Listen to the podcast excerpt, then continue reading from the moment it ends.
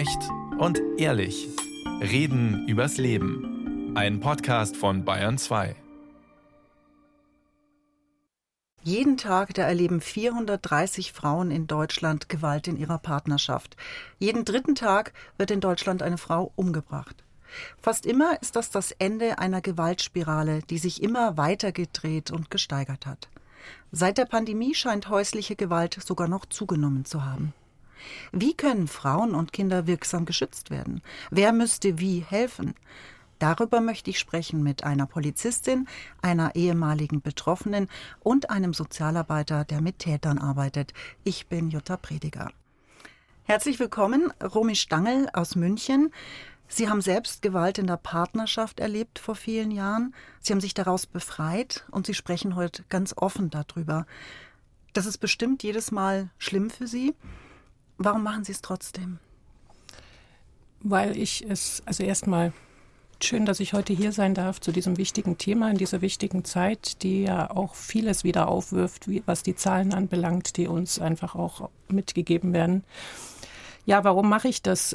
Es ist für mich einfach wichtig, dass wir aus diesen Erzählungen, die Betroffene mitgeben, lernen dürfen, Dinge aus Sicht der Betroffenen zu sehen, um eventuell auch Hilfsmöglichkeiten, Zugangsmöglichkeiten zu Hilfsmöglichkeiten besser zu ermöglichen, ins Gespräch zu kommen und einfach auch immer wieder auf diese wirklich schlimme Situation, die nicht besser wird, aufmerksam zu machen.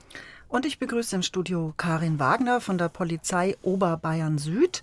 Sie sitzt in Rosenheim und ist Beauftragte für Kriminalitätsopfer. Frau Wagner, wie viele Frauen wenden sich denn im Schnitt an Sie? Sagen wir jetzt mal in der Woche zum Beispiel. So durchschnittlich kann man sagen, bis 5 bis 6 Frauen rufen bei mir an oder bitten um ein persönliches Gespräch, ein persönliches Beratungsgespräch.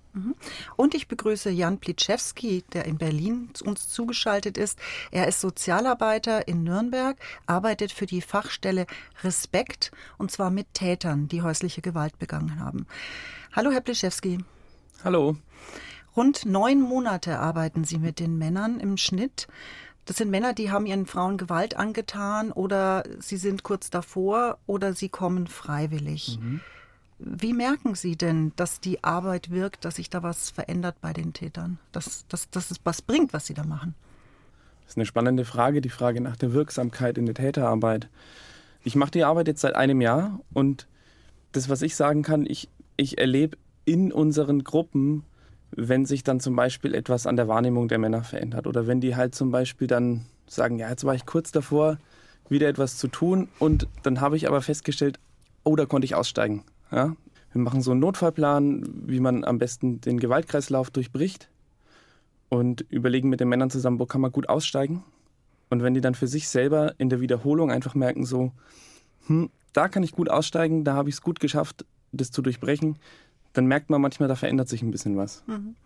Frau Stangl, ja. Sie haben 4 Jahre lang häusliche Gewalt erlebt bei Ihrem Ex-Partner. Das ist schon einige Jahre her, Gott sei Dank. Hätte so eine Täterarbeit bei Ihrem Mann vielleicht diese Spirale der Gewalt, es hat sich ja gesteigert, durchbrechen können? Ich gehe stark davon aus. Also ich schätze die Täterinterventionsarbeit sehr und ich glaube schon, dass es ein wichtiges Mittel ist, um vielleicht schon an gewissen Vorstufen einschreiten zu können. Ich glaube, diese Frage mit Ja beantworten zu können. Ja. Frau Stangl, nehmen Sie uns kurz mit in Ihre Geschichte. Was ist Ihnen passiert? Hier sitzt eine selbstbewusste Frau, inzwischen Mutter von 2 Kindern, Vorständin von One Billion Rising, einer NGO, die sich gegen Gewalt an Frauen stark macht. Sie sitzen hier, ich kann es mir nicht vorstellen, dass Sie 4 Jahre lang sich haben misshandeln lassen. Es ist so, dass man auch nicht diese Vorzeichen erkennt. Bei uns ging es los mit Worten, mit Beleidigungen und mit wirklich auch psychischer Gewalt, die mit Worten einem das Selbstbewusstsein genommen haben oder mir das Selbstbewusstsein genommen haben. Und diese Spirale, es ist wirklich so, wenn man von dieser Spirale spricht, steigert sich Stück für Stück. Es geht über mentale Gewalt zu den ersten kleinen Schubsern. Und das Schlimmste war für mich in diesen 4 Jahren tatsächlich die Erkenntnis, dass ich mich ein Stück weit darauf eingelassen habe, ohne es wirklich zu sehen, was mir jetzt gerade passiert. Also ich habe diesen Blick nach draußen nicht mehr gehabt. Für mich war es ein Stück weit Normalität. Ich habe versucht, ständig in die Entschuldigung zu gehen und zu sagen, was kann ich tun, dass er mir jetzt nichts mehr antut. Ja, und diese Spirale ist einfach von mir selbst nicht durchbrechbar gewesen. Das heißt, ich hatte das Glück, dass von außen jemand eingegriffen hat, der die Verletzungen gesehen hat und gesagt hat, jetzt machen wir hier einen, also wirklich im wahrsten Sinne des Wortes, einen harten Schnitt, setzen Sie ins Auto und fahren Sie ins Frauenhaus. Das war eine Erzieherin im Kindergarten? Ja, meines Sohnes, der ja auch unter dieser Gewalt natürlich nicht direkt, also er war nicht direkt betroffen von Gewalt von Seiten seines Vaters, sondern er hat die Situation natürlich gespürt und Kinder sind sehr feinfühlig und bekommen genau mit, was passiert. Und es war so, dass wir quasi von jetzt auf gleich in das Frauenhaus gefahren sind und es ist natürlich eine unheimliche, ja, Doppelbelastung, Dreifachbelastung für mich gewesen auch, ja, die Situation aufzufangen, mein Kind aufzufangen, die Situation, dass wir jetzt nicht nach Hause gehen und in einem Haus untergebracht sind, was wir beide nicht kannten. Wir wussten nicht, wo geht's hin, ja, und wir hatten auch nichts gepackt, sondern einfach nur so, wie wir waren. Aber dennoch war es so, dass ich auch froh war. Also ich habe ein Stück weit, muss ich sagen, auf der Fahrt ins Frauenhaus habe ich meinen Körper verlassen und also es hat noch eine ganze Weile gedauert, dann auch im Frauenhaus wirklich präsent da zu sein. Aber die Mitarbeiterinnen waren wirklich so empathisch, das kann ich heute auch nach so langer Zeit noch sagen, dass sie uns beide aufgenommen haben und auch die Gemeinschaft im Frauenhaus der betroffenen Frauen, die dort waren, war also sehr zugewandt und im Austausch. Also es war eine starke Veränderung, aber es war auch endlich durchatmen und Ruhe finden vor dieser Situation. Jetzt ist Frau Wagner da von der Polizei Oberbayern-Süd, Beauftragte für Kriminalitätsopfer, also für Opfer von häuslicher Gewalt. Sowas gibt es natürlich in München auch. Sie haben damals in München gewohnt. Mhm. Warum haben Sie sich nicht zum Beispiel an die Polizei gewandt? Ich hatte die Zugänge nicht zum Telefon, zu Computern. Ich war abgeschnitten, was die Kommunikation nach außen anbelangt. Ich war ja auch eine Weile wirklich in dem Untergeschoss des Hauses deiner Eltern quasi weggesperrt, kann man sagen. Und ich muss auch ehrlich sagen, in der Situation, ich war nicht informiert. Ich wusste nicht, welche Nummer soll ich jetzt wählen. Ja, und da auch der Wunsch, der mich heute auch so ein Stück weit umtreibt, und darum freue ich mich auch, dass wir ins Gespräch kommen können, diese Zugänge einfach noch niedrigschwelliger anzulegen. Das wäre ein großer Wunsch, den ich mir für Betroffene wünschen würde. Weil ich glaube, es ist in vielen Situationen so, dass man gar nicht die Möglichkeit hat, zum Telefon zu greifen, an den Computer zu gehen, gleich zweimal nicht, weil die ja oftmals kontrolliert werden, auch von den Tätern. Also das ist ein großer Wunsch. Und ich hatte damals keinen Zugang und in der Situation, ehrlich gesagt, auch nicht den Gedanken, die Polizei anzurufen. Mhm. Frau Wagner, hören Sie das öfter? Ja. Also das erste Problem ist, dass die Frauen erstmal erkennen müssen, dass sie Opfer geworden sind. Hier, es dauert immer eine Zeit lang, bis man eigentlich merkt, in was man da reingeraten ist. Dass oft einmal auch von außen jemand kommen muss, um die Gewaltspirale zu unterbrechen. Das ist auch was, wenn man sagt, das ist so ein Merkmal, wenn die Frauen die Schuld irgendwann bei sich suchen, dass Gewalt vom Mann ausgeübt wird, dann ist eigentlich die Chance, alleine aus dem Ganzen rauszukommen, ziemlich gering. Also erste Hilfe von außen eben, oder wenn der Mutterinstinkt, wenn also zum Beispiel die Gewalt auch gegen die Kinder geht, dann einsetzt und sagt, um meine Kinder zu schützen, muss ich hier raus. Das sind dann oft die großen Probleme. Man spricht ja auch von Täter-Opfer-Umkehr, dass die Opfer das Gefühl haben, irgendwie schuld zu sein. Genau, also das ist es ganz klar, wenn die sagen, was weiß ich, hätte ich nur nicht schlecht gekocht oder hätte ich mich jetzt anders verhalten oder hätte ich versucht, die Kinder ruhig zu halten, wenn er die Sportschau schauen will. So in diesen Klischees, die man hat, aber die finden so statt. Es ist wirklich so. Und wenn sie da die Schuld bei sich suchen, ist es wirklich schwierig, von allein aus dem Ganzen rauszukommen. Was könnte denn da die Polizei machen, also jetzt in ganz Bayern, um Frauen, wie Romy Stangl das früher erlebt hat, einfach zu sagen, ja, wir sind für euch da, da gibt es Nummern und da gibt es extra Polizeibeamtinnen, die sind dafür spezialisiert. Also wir haben ja immer wieder große Kampagnen, und wenn man jetzt in der heutigen Zeit mit dem Internet sucht und Hilfe häusliche Gewalt zum Beispiel sucht oder Hilfe Gewalt, dann kommen immer wir raus. Also es gibt ja in jedem Polizeipräsidium ein Pendant von mir. Dann kommt immer die Polizei raus, wir kommen raus und die nächste Polizeidienststelle, und auch der Hinweis, dass man die 110 wählen soll. Es gab auch immer wieder mal so Aktionen, dass man sagt, man muss nicht über die Polizei gehen, sondern kann man sich Hilfe holen. Man geht in die Apotheke, sagt irgendein Kennwort, und die Dame hinterm Tresen hilft einem, dann verständigt die Polizei, da sagt, warten Sie schnell, kommen Sie schnell mit in den Hinterraum, und da wird dann entschieden, was die Frau will. Macht ihr das in Rosenheim? Wir hatten das, diese Kampagne ging von einigen Frauenclubs, zum Beispiel von dem Sonntagclub aus, die hatten das in die Apotheken verteilt. Leider, also ich kenne jetzt keinen einzigen Fall von einer Frau, die das in Anspruch genommen hatte. Wenn wir reden von, da muss eine Intervention von außen kommen. Mhm. Wer ist außen? Wer sind wir? Und was kann man da machen? Also jetzt mal zum Beispiel Nachbarn. Also ganz wichtig, nicht wegschauen. Das ist aber auch, sagen wir immer, also wenn ich meine Vorträge halte und immer wieder die Frage komme, was kann ich machen, wenn bei dem Nachbar sowas stattfindet, sich selber auf keinen Fall in Gefahr bringen. Diese Männer sind, oder auch Frauen, man muss ganz sagen, inzwischen kommen auch die Männer als Opfer ans Tageslicht. Dass man einfach sagt, man bringt sich nicht selber in Gefahr, sondern da würde es schon reichen, wenn man das zum Beispiel beim Nachbarn mitkriegt, dass man mal klingelt oder mal anruft oder einfach mal an die Tür klopft, damit diese momentane Situation einfach unterbrochen wird. Wenn man das zum Beispiel jetzt bei den Nachbarn hat. Oder zum Beispiel, also Hut ab vor dieser Kindergärtnerin, die hier eingeschritten ist. Es sind auch ganz oft die Schulsozialarbeiter oder die über die Kinder dann an die Frauen rangehen, wenn die Kinder sich öffnen bei ihren Bezugspersonen zum Beispiel. Mhm. Herr Pliszewski, Sie arbeiten ja mit Tätern. Wie könnten Sie sich so eine Situation vorstellen, wenn es eskaliert zu Hause? Der Mann wird, wenn es jetzt auch erstmal nur verbal ist, gewalttätig, und dann klingelt eine Nachbarin, steht da, sehr mutig. Kann die so eine Spirale erstmal unterbrechen? Was passiert da vielleicht bei den Tätern? Was passiert da vielleicht bei den Tätern? Also ich bin da ganz bei Frau Wagner, sich selber nicht in Gefahr bringen. Ja? Wenn ich das jetzt richtig verstanden habe, meinten Sie, dass da klingelt dann jemand an der Tür und versucht, diesen Gewaltvorfall, der dann akut stattfindet, zu durchbrechen. Habe ich das richtig verstanden? Ja, erstmal zu sagen, ich merke da was, da ist was. Ja. Soziale Kontrolle in dem Sinne. Ja, also ich würde da niemals allein hingehen. Ne? Erstmal, oder mich auch nicht in Gefahr bringen.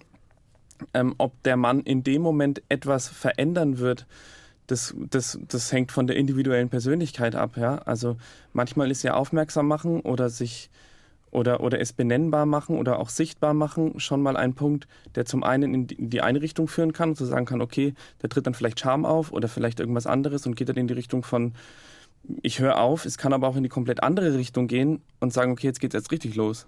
So, jetzt fällt's auf, ne? Was will die jetzt eigentlich? Ich rede jetzt mal ganz plakativ. Ja. Was will die eigentlich? Da kommt jetzt noch eine Frau und will noch was von mir. Da kann es ja in unterschiedliche Richtungen gehen. Also das halte ich nicht immer für gut. Wobei, es gibt ja zum Beispiel so Ideen von, ich glaube, wie heißt es, Stopp häusliche Gewalt oder so, von der Frau Stüffesand, wo man in Communities quasi die Menschen schult, auf die Umgebung zu achten, ja? Und auch so in der Community zu schauen, wo passiert häusliche Gewalt, darauf aufmerksam zu machen. Und das ist natürlich, was man im Großen immer aufmerksam gemacht wird, dann nimmt es vielleicht auch ab. Ja? Aber so im konkreten Fall kann es natürlich auch nach hinten losgehen. Das heißt, die Frau wird dann noch mehr Gewalt ausgesetzt, der Mann ist dann vielleicht weniger laut? Das könnte sein. Also es sind ja sehr, sehr spezifische Einzelfälle, ne? Wie das dann im Einzelfall ausläuft. Weil so Gewaltspiralen einfach so zu durchbrechen, erfordert halt, also in der Arbeit, wie wir es merken, ist es natürlich so, dass die 100%ige Verantwortungsübernahme, die dann natürlich die Voraussetzung ist für sagen wir mal, für die Tat, die der Mann in dem Fall begeht, ist ein ganzes Stück Arbeit. Und ob das dann in der Situation sofort auch langfristig geschieht, das weiß ich nicht. Ist es denn so, dass die Männer tatsächlich glauben, die Frauen seien schuld und noch gar nicht kapiert haben, dass sie die Täter sind? Am Anfang ist es meistens so, ja. Also es ist ganz oft so, dass wir es damit zu tun haben, dass Menschen, die zu uns in die Beratung kommen, erstmal auch leugnen. Ja, das hat natürlich auch viel mit der Scham zu tun, oft. Also zu sagen, okay, ich habe da was getan, das wird verurteilt. Das wird natürlich erstmal abgelehnt, auch von den Männern selber. Und dann sind halt so Abwehrreaktionen schon, zu sagen, naja, die hat mich ja provoziert. Wir haben ja gehört, dass das oft bei den Frauen genau gut ankommt, dass Frauen wie sogar Romy Stangl sagen, ja, sie hat das angenommen, ja, die Schuld auch bei sich gesucht. Ja. Es wird immer wieder davon gesprochen, dass Männer, also narzisstische Männer, narzisstische Beziehungen führen, komplett die Frauen manipulieren. Dann wird immer wieder von Gaslighting gesprochen, also quasi eine falsche Realität vorspiegeln und die Frauen dann oft überhaupt nicht mehr wissen, was ist wirklich, was ist nicht wirklich, bin ich nicht an allem schuld. Sind da auch so Männer in ihren Gruppen, die das machen? Ist da was dran, dass das hauptsächlich narzisstische Männer sind? Das kann ich natürlich nicht überprüfen, ne, ob die das zu Hause so machen. In unserer Gruppe. Das ist schwer zu sagen. Ich würde sagen, dass Gaslighting durchaus weit verbreitet ist und eine Rolle spielt, wenn es sich um narzisstische Menschen handelt. Wobei ich mich da auch nicht aus dem Fenster lehne und sage, ich hab Narzissten in der Gruppe. Ne? Weil das ist eine psychiatrische Diagnose und schwer zu beurteilen. Aber ich würde schon sagen, dass die Männer durchaus einen sehr stark, sagen wir mal, egozentrierten Zugang zu der Tat haben und sich dann oft als die Opfer dann erstmal auch betrachten. Jetzt wird's, also da die Umkehr dann letztendlich besteht. Mhm. So vielleicht ist der Zugang für mich. Ne? Aber sie spielen ja auf die narzisstische Störung an, die letztendlich dann in Verbindung mit Gaslighting dazu führt, dass dann ausschließlich aus der Eigenperspektive gesagt wird, so ist meine Wahrnehmung und deine ist falsch. Und das kann ich nicht überprüfen, ob die das zu Hause machen. Mhm. Frau Stangl, wie war das bei Ihrem Ex-Partner? Also ich bin kein Psychologe, noch bin ich Arzt, von einem Borderliner sprechen. Also diese Auf- und Abs, auch die... Das ist auch eine psychische Erkrankung. Die immer wieder da waren, also eines Teils Nähe, dann wieder die absolute Gewalt, die absolute Ablehnung und auch das Schuld immer übertragen. Also es war nie so, dass er wirklich auch Einsicht auch im Nachgang dann gezeigt hat, wo der ganze der Verhandlungszeitraum, wo es dann auch um unseren Sohn ging und das Thema häusliche Gewalt. Also es war keine Einsicht da, ganz im Gegenteil. Es war immer so, dass er immer wieder versucht hat, mich zu verletzen, auch wenn jetzt der Abstand da war. Narzisstisch würde ich nicht sagen. Ich möchte hier keine Bresche für die Täter reinbringen, aber ich glaube, dass auch Täter ihre Geschichte haben. Deswegen finde ich auch diese Täterinterventionsarbeit so wichtig. Aber auch da würde ich mir wünschen, dass halt die Zugänge einfach breiter gestreut sind, ja, dass man als Frau auch sagen kann oder sich hinwenden kann und sagen kann, könnten Sie Kontakt mit meinem Mann aufnehmen? Ich weiß nicht, ob das so läuft. Ja, das fragen wir jetzt gleich mal den Herrn Pliszewski. Läuft das so? Darauf gibt es eine Antwort, ja. Also in der Regel ist es schon so, dass sich die Männer selber melden sollten. Es kommt aber auch vor, dass Frauen anrufen und sich für ihre Männer erkundigen. Ja, das finde ich immer nicht so einfach, weil es eben auch diese Umkehr auch gibt. Manchmal sagen wir dann, der Mann soll sich nochmal melden, was dann auch oft passiert, dass der dann nochmal anruft und dann einen Beratungstermin vereinbart. Aber das geht schon, dass eine Frau sich meldet und sagt, ich habe hier, also mit meinem Mann, es ist ziemlich schwierig und ich würde mir wünschen, der wird so ein Tätertraining machen, um sich mal bewusst zu machen, was er da tut. Ja, das kommt schon vor. Darf ich an der Stelle was fragen? Ja. Weil die Info habe ich auch noch nicht wirklich. Ist es auch so, dass es als restriktives Mittel von der Gerichtsbarkeit angewandt wird in Prozessen, dass man quasi Täter verpflichtet, in Programme wie Ihres zu gehen? Also in Nürnberg, also ich rede jetzt mal von unserem Standort, ist es so, dass wir es noch nicht flächendeckend haben sozusagen. Also wir haben viele sogenannte Selbstmelder. Es ist aber schon angedacht, dass es auch über Gerichtsverfahren läuft. Ja. Meistens sind es aber in der Regel familiengerichtliche Verfahren, wo das Jugendamt mit drin ist und das Jugendamt dann bisher im Gewaltschutzverfahren zum Beispiel sagt, nicht im Gewaltschutzverfahren, in Schutzkonzepten für die Kinder, quasi sagt, der Mann muss jetzt ein Tätertraining machen, sonst wird der Umgang quasi beschränkt. Und das ist oft so ein Druckmittel, was verwendet wird. Und wenn wir vom Strafgesetz reden, habe ich, glaube ich, jetzt einen Fall schon mal gehabt. Also wo der was machen muss. Also bei uns, ich kann jetzt nur bei uns vom Polizeipräsidium Oberbayern-Süd reden. In Rosenheim, die Täterberatungsstelle, hat mit der Polizei zum Beispiel komplett flächenabdeckend eine Kooperationsvereinbarung. Genau. Das heißt eben zum Beispiel, wenn wir Fälle häuslicher Gewalt haben, geben wir nicht nur der Frau unser Hilfeangebot oder das Hilfeangebot für Interventionsstelle, für die proaktive Beratung, sondern halt auch die Männer. Auch die Männer können ihre Daten uns geben. Wir geben sie weiter an die Beratungsstelle und die nehmen dann proaktiv mit ihnen Kontakt auf.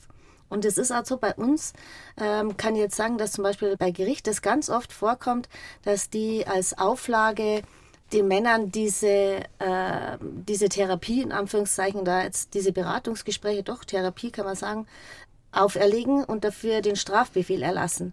Und da auch der Kontakt eben zwischen der Beratungsstelle und der Staatsanwaltschaft besteht, um immer auf dem neuesten Stand zu bleiben, weil sobald der das abbricht oder nicht erfolgreich abschließt, tritt der Strafbefehl in Kraft. Und das ist ja eigentlich, was man verhindern will. Weil es ist ja so, oft einmal ist es ja in den Partnerschaften so, dass sie sich nicht trennen wollen aufgrund der Gewaltausübung, sondern zusammenbleiben wollen und hier einen Weg suchen. Und wenn man jetzt denen, was weiß ich, als Strafe für die Körperverletzung oder für einen Hausfriedensbruch oder je nachdem, was hier im Raum steht, was weiß ich, einen Strafbefehl von 3.000 bis 5.000 Euro auferdrückt, dann belastet das ja wieder die Familie. Und so versucht man halt, denen dieses aufzuerlegen und sagt, wenn du das erfolgreich abschließt, dann wird der Strafbefehl erlassen. Und das ist schon ein erfolgsversprechendes Konzept und die haben auch gute Erfolge. Haben Sie denn genug Plätze bei der Täterberatung in Rosenheim? Das ist natürlich das Nächste. Es gibt inzwischen mehrere Außenstellen, die das machen, und der Zugang ist, die erste proaktive Beratung findet innerhalb der ersten 3 Tage statt, aufgrund der Kooperationsvereinbarung mit uns, und die gehen quasi proaktiv, rufen den an, kontaktieren den und dann muss man halt schauen, wie man es macht, weil die sind ja auch oft, wenn sie jetzt im Schichtdienst arbeiten oder so, können sie in die Gruppenberatung mit einsteigen. Die haben so Module aufgeteilt, wo man jederzeit mit einsteigen kann. Es ist natürlich auch möglich hier, dass immer geringe Wartezeit da ist. Aber im Prinzip läuft es ganz gut. Sie haben ein gutes Gefühl, wenn Sie die Leute vermitteln. Ganz gut. Wie läuft das bei Ihnen, Herr Pliszewski? Haben Sie genug Platz für all die Männer, die kommen wollen oder sollen? Naja, wir haben ähnlich, ne? Also ich muss noch mal ganz kurz was zu Rosenheim sagen. Das mit der proaktiven Geschichte ist ja was, das läuft, das wird jetzt bei uns, ist das auch angedacht. Das ist ein sehr schönes Beispiel dafür, wie wichtig es ist, dass in der Täterarbeit oder in der Prävention und auch im Kampf gegen häusliche Gewalt einfach kooperativ gearbeitet wird. Dass die verschiedenen Akteure ineinander greifen, um da quasi die richtige Intervention zu finden. Und die Frage nach den Plätzen ist natürlich so, wir sind zu zweit auf einer Vollzeitstelle und haben natürlich mehr Anfragen, als wir bedienen können. An der Stelle, also ich finde die Arbeit unheimlich wichtig. Wir haben auch in München, sind wir sehr gut aufgestellt mit dem MUM-Projekt, was ja sehr gut in Kooperation auch mit dem Männerinterventionszentrum München arbeitet. Ich würde hier vielleicht mal einen Bogen spannen, der mir als Betroffene und auch als Mutter einfach wichtig wäre. Es ist zwar wichtig, Täterintervention und auch Opferschutz klar und deutlich 100%ig aufzustellen, aber ich glaube, wir müssen auch anfangen, schon viel, viel früher in Schulen, in Kindergärten, diese Rollenbilder, die immer noch bestehen, aufzuheben, weil solange wir Gewalt als Lösung in der Gesellschaft einfach zulassen, wird sich diese Situation, glaube ich, nicht ändern. Maßgeblich. Unbedingt. Ja. Unbedingt. Sie meinen, die nächste Generation von Tätern und Opfern wird dann gerade großgezogen?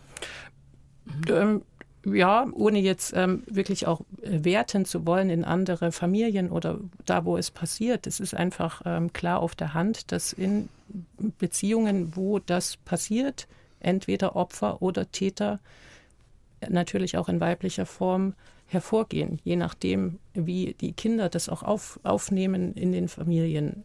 Es ist kein Muss, aber wenn auch da die traumatische Nachbearbeitung mit Kindern einfach auch nicht abgesichert ist, da ist es quasi wirklich, kann man schon sagen, auf der Hand, dass es so kommen kann.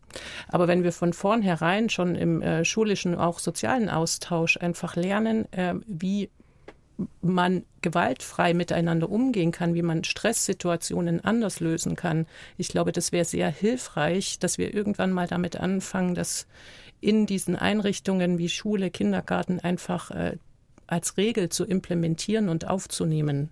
Dass man, wir sind noch in einer Struktur, glaube ich, die Gewalt als Lösung vieler Probleme zulässt.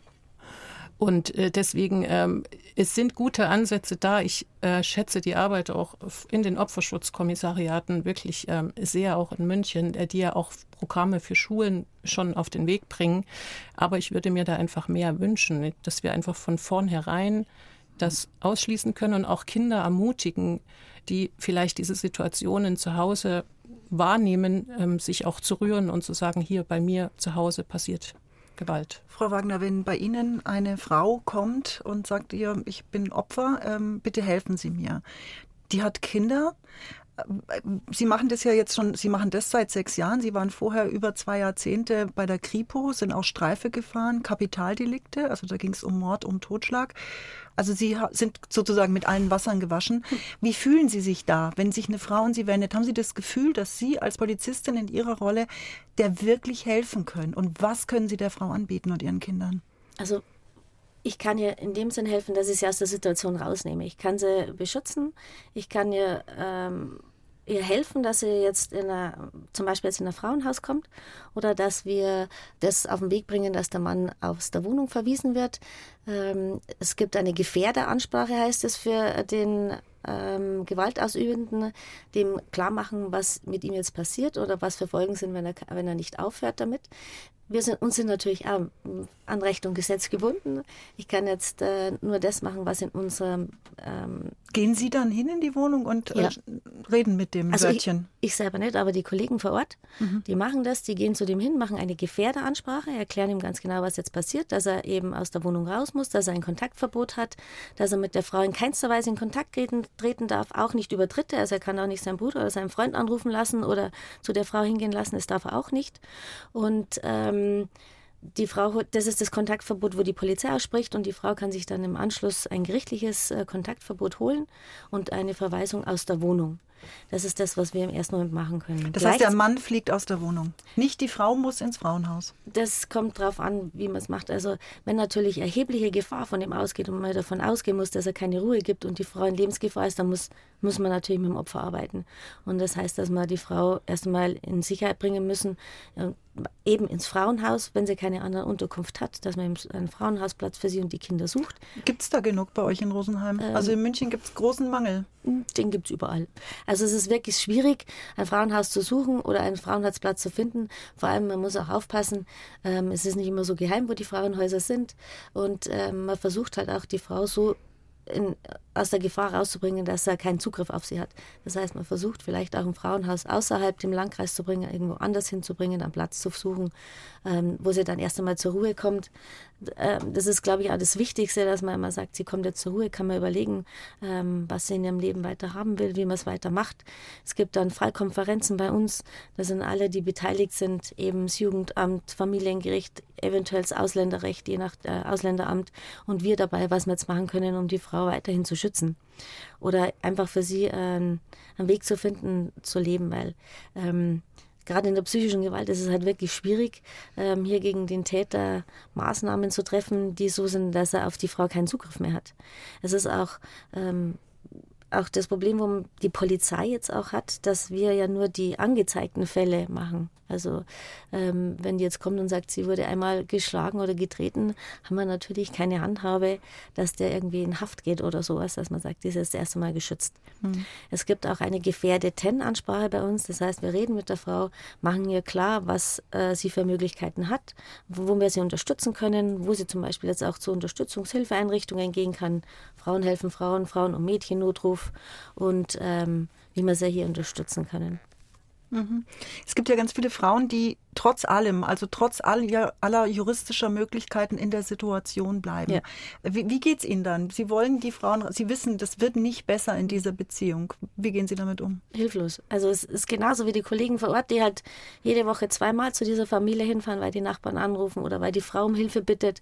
Und wenn uns sie dann die Tür aufmacht, und dann sagt, nein, sie ist doch bloß gegen den Schrank gelaufen oder sowas, dann können wir leider nichts machen. Also es ist wirklich so, es ist uns in die Hände gebunden.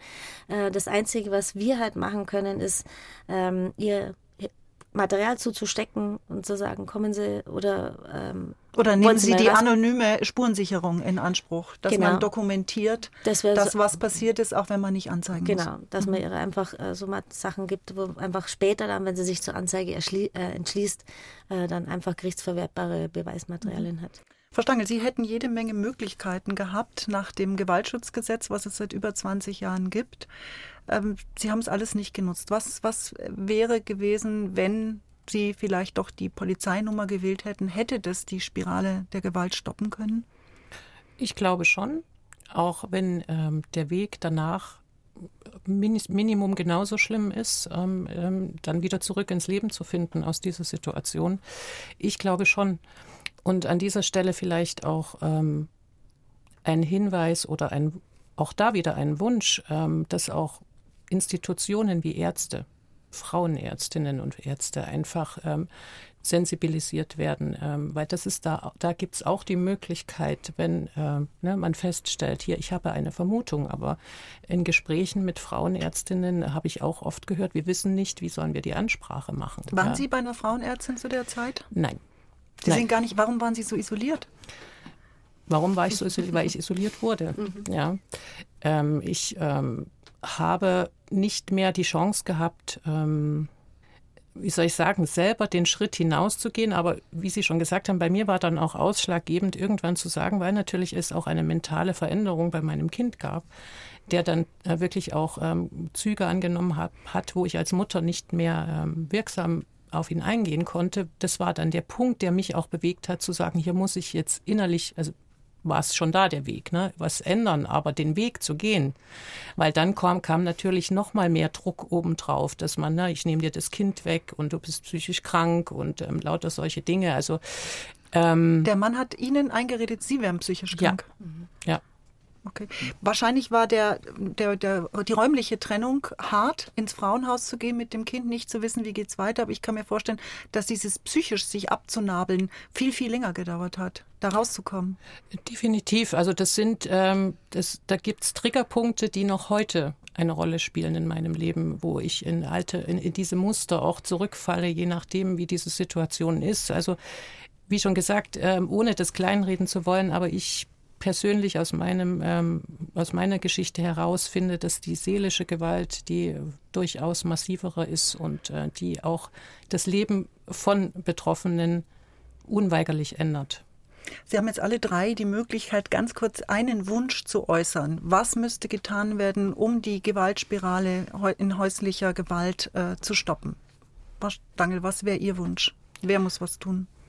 Bewusstsein schaffen, Zivilcourage fördern, Prävention in die Einrichtungen bringen, die mit jungen Menschen arbeitet und die Ressourcen der Täterintervention bitte ausbauen. Frau Wagner? Ich würde mir wünschen, dass einfach die Frauen vielleicht auch ein bisschen mehr Vertrauen zu uns Polizei haben und aber auch dann verstehen, wenn wir sie ihnen nicht helfen können, wenn sie nicht kommen. Herr Pliszewski, was wünschen Sie sich? Unbedingt Prävention, mit jungen Menschen, mit Kindern, in Kindertageseinrichtungen, Jugendhilfe und Schule. Das würde ich mir ganz groß wünschen. Und auf jeden Fall ein Ausbau der Täterberatungsstellen. Vielen Dank. Vereint gegen Gewalt an Frauen. Wie lässt sich die Gewaltspirale in Partnerschaften stoppen? Ich bedanke mich ganz herzlich bei Romy Stangl aus München, einer ehemaligen Betroffenen, bei Karin Wagner von der Polizei in Rosenheim und bei Jan Pliszewski, Sozialarbeiter aus Nürnberg, der Täterarbeit macht. Danke, dass Sie dabei waren. Danke. Vielen Dank. Dankeschön.